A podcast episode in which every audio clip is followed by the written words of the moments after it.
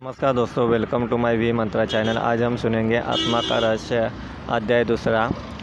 भूतों से कैसे सुरक्षित रहे, इसके अन्य उपाय। चलिए सुनते हैं।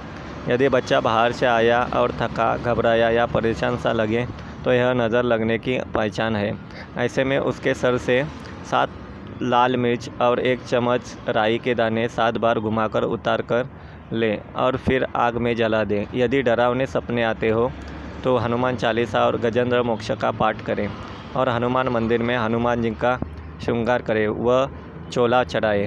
अशोक वृक्ष के सात पत्ते मंदिर में रख कर पूजा करें। उनके सूखने पर नए पत्ते रखें और पुराने पत्ते पीपल के पेड़ के नीचे रख दें।